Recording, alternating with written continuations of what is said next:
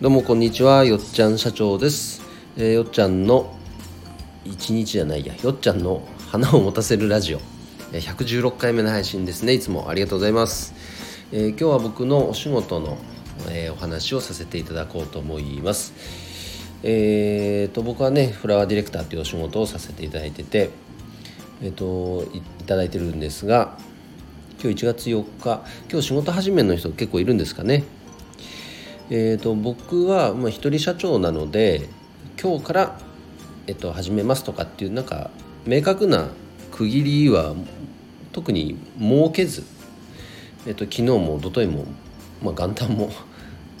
一日の中で仕事できる時に仕事をやってるっていうスタンスで、えー、時間を使ってます。で今日はまあもちろんお仕事これでしてるんですけども、えー、そんな感じですね。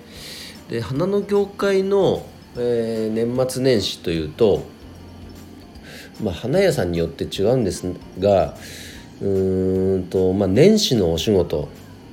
年始のお正月飾りのね、えー、お届けがまず年末にすごく、えー、集中してすごい忙しくて年明けは年明けでえっ、ー、とまあき今日だったらね企業がもう仕事始めでえお仕事始まってるのでそこにお届けするお花の注文が集中してたり、まあ、個人宅でも三が日でね、えー、お花を買うという方の対応とか、ままあ、とにかく年末年始は年末年始ですごく忙しいのが花の業界です。ただ個人でやってる花屋さんは、ま、そこを一切こうやらずにねお正月はゆっくり休むというスタンスを取る方もいますが本当人によってそこは違うのかなというとこです。でお正月商戦が終わるとちょっとだけあのー、落ち着いてその後234月っていうのが、まあ、5月母の日までか。年間で一番忙しい時期になるのでそれに向けた準備。なのでもう本当ねバッタバタなんですずっと。でその中で具体的にやってる仕事っていうのはやっぱりこう注文いただいたお花の制作ですよねもうこれが圧倒的中心になっていくので、まあ、僕のように日々ね SNS を活用してマーケティングするとかなんかこう情報発信するとか何か具体的な営業活動するとかこういう活動に特化して花の業界で働いている人って本当にほとんどいないですね。うんまあ、まず知らないと言っても過言ではない。でまあ例えばですよ。例えばツイッター一つとってもそもそもツイッターをやってる花の業界の人っていうのが圧倒的に少ないんですが、まあ、その中でも毎日100ツイート以上してる花の業界の人ってどれだけいるか。僕はそれを今実践してます。いないでしょ。うん、少なくとも僕は一人も知らないですね。だからこう活動領域を絞ることの強さってこういうことじゃないかなと思いますね。これ僕だって実際花屋さんの現場に立ってお花作ったりしているいわゆるフローリストのお仕事やってたら、まあ、やりきれないですよそんなの。まこういったひょっとしたらスタイフを毎日発信するっていうこともできないかもしれないですよね。うん、やっぱり仕事の種類が違うので特徴が違うのでそこは僕は住み分けて得意なことを得意な人がするその方が成果が上がりやすいと考える人間です。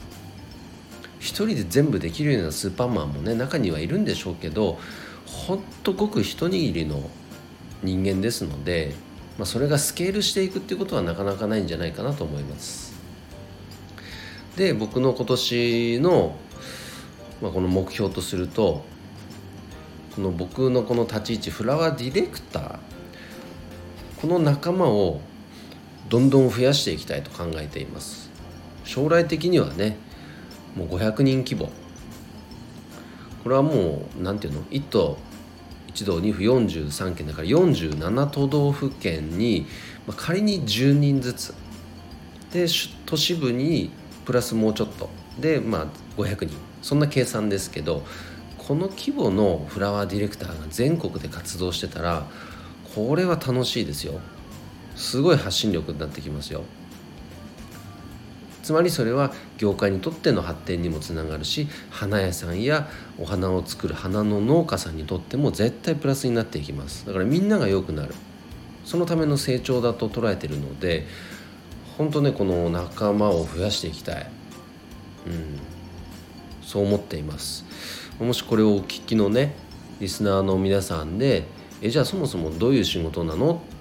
とね感じていただけた方はあのプロフィールのとこにもノートの記事貼ってありますけども、まあ、ツイッターの固定ツイートのとこにも貼ってありますけどこちらの記事をね是非一度見ていただきたいです、まあ、有料の記事なんですけど無料部分だけでもそのアウトラインは分かっていただけるかと思いますので是非そこは読んでいただけたら嬉しいなって思いますね。それと今年のもう一つの大きな目標というか、えーと、実際進んでいるプロジェクトの一つ必ずもやり遂げることなんですけどものづくり補助金の申請を、えーと、先月完了しました。で結果が出るのがおそらく来月なんですがそれをまあもう通る前提です。で話しますと,、えーとそのシステムシステムを作るんですけど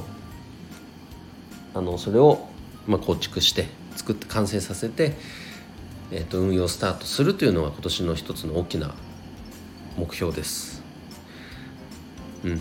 でそのシステムを普及していくのにもフラワーディレクターと一緒にねその活動をしていけたらいいななんて思ってますのでこの2点がこの2021年大きな目標ですプライベートの方はまあ、目標っていうものを具体的に正直立ててなかったんですけど仕事のことばっかで。あの最近趣味で結構カメラにはまってるんですよ。やっぱね綺麗な写真は綺麗ですね。うんすごい綺麗。インスタでやっぱプロのねカメラマンの方とかフリーランスで活動しているカメラマンの方の写真見るんだけど本当に綺麗。だからその撮影の技術を腕をもっと上げたい。自分でもうわこれいい写真だなって思えるような写真を撮りたいしやっぱその風景をね見に行きたいですよねいろんな風景を。で日本のいいところはやっぱ四季がありますから、まあ、春夏秋冬それぞれのこう素晴らしい写真を撮って歩きたいなと。で僕はこう自然、ま、山とか花とか湖とかまあ、風景とか、まあ、こう自然の写真がもう完全中心なので、まあ、これ仕事にも役立てることができるかなと思ってそうしてますけどなんかそちらのね撮影からもなんかインスピレーション受けることあるよなうんあるななんて思ってます。うん。だからプライベートの方ではまあこちらのね撮影技術写真の撮影技術を上げることを一つの目標にしたいなと思っています。はい、という感じで、えー、新年。一発目じゃないか。一発目じゃないですね。でも仕事の話に関しては一発目です。の配信を今日の配信は以上となりますが、えー、引き続き、えー、よっちゃんの花を持たせるラジオ。聞いていただけたら嬉しいです。いいねと思った方はハートマーク。もしくはフォローしていただけると嬉しいです。それでは、えー、今日1年のねスタートの1週間になりますが今日も一日頑張ろうよっちゃん社長でした。